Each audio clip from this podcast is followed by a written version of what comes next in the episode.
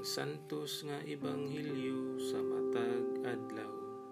Pagbasa gikan sa ebanghelyo ni San Lucas. Si Hesus miingon sa iyang mga tinun-an. Ug timan ikini kun nahibalo pa ang tagbalay kanus-a mo abot ang kawatan dili gayud siya motugot ngalong kabon sa kawatan ang iyang balay.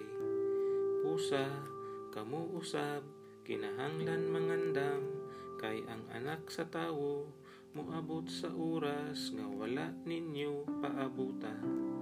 Unya, miingon si Pedro, Ginoo, nagsugilon ka ba ni ining sambingaya, alang lamang kanamo, o gitumong ba kini sa tanan. Ang Ginoo mitubag, kinsa ba di ay ang buutan ug maalamon nga sulugoon nga maoy tugyanan sa iyang agalon pagdumala sa balay ug paghatag sa ubang mga sulugoon sa ilang bahin sa pagkaon sa husto nga takna.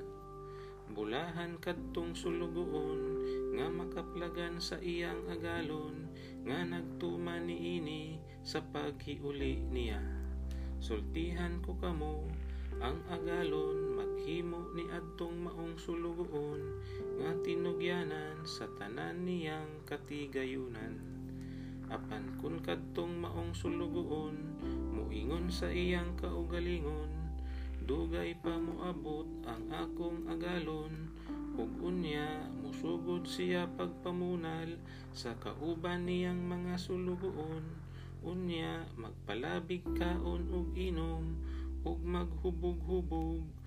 Kun mahibalik ang agalon usa ni ana kaadlaw nga wala paabuta sa sulugoon.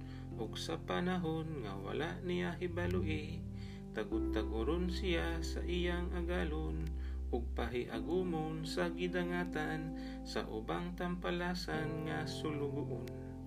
Ang sulugoon nga nasayod unsa ang buot ipabuhat kaniya sa iyang agalon apan dili magandam ug dili magtuman sa ipabuhat latuson sa makadaghan. Apan ang sulugoon nga wala masayod unsa ang gusto sa iyang agalon unya makabuhat og butang nga tungod niini angay siyang latuson silutan siya sa jutay lamang nga latos ang tawo nga gihatag daghan paninglan usab og daghan. Apan ang gihatag daghan pagayod paninglan usab ug mas daghan pa. Ang ebanghelyo sa Ginoo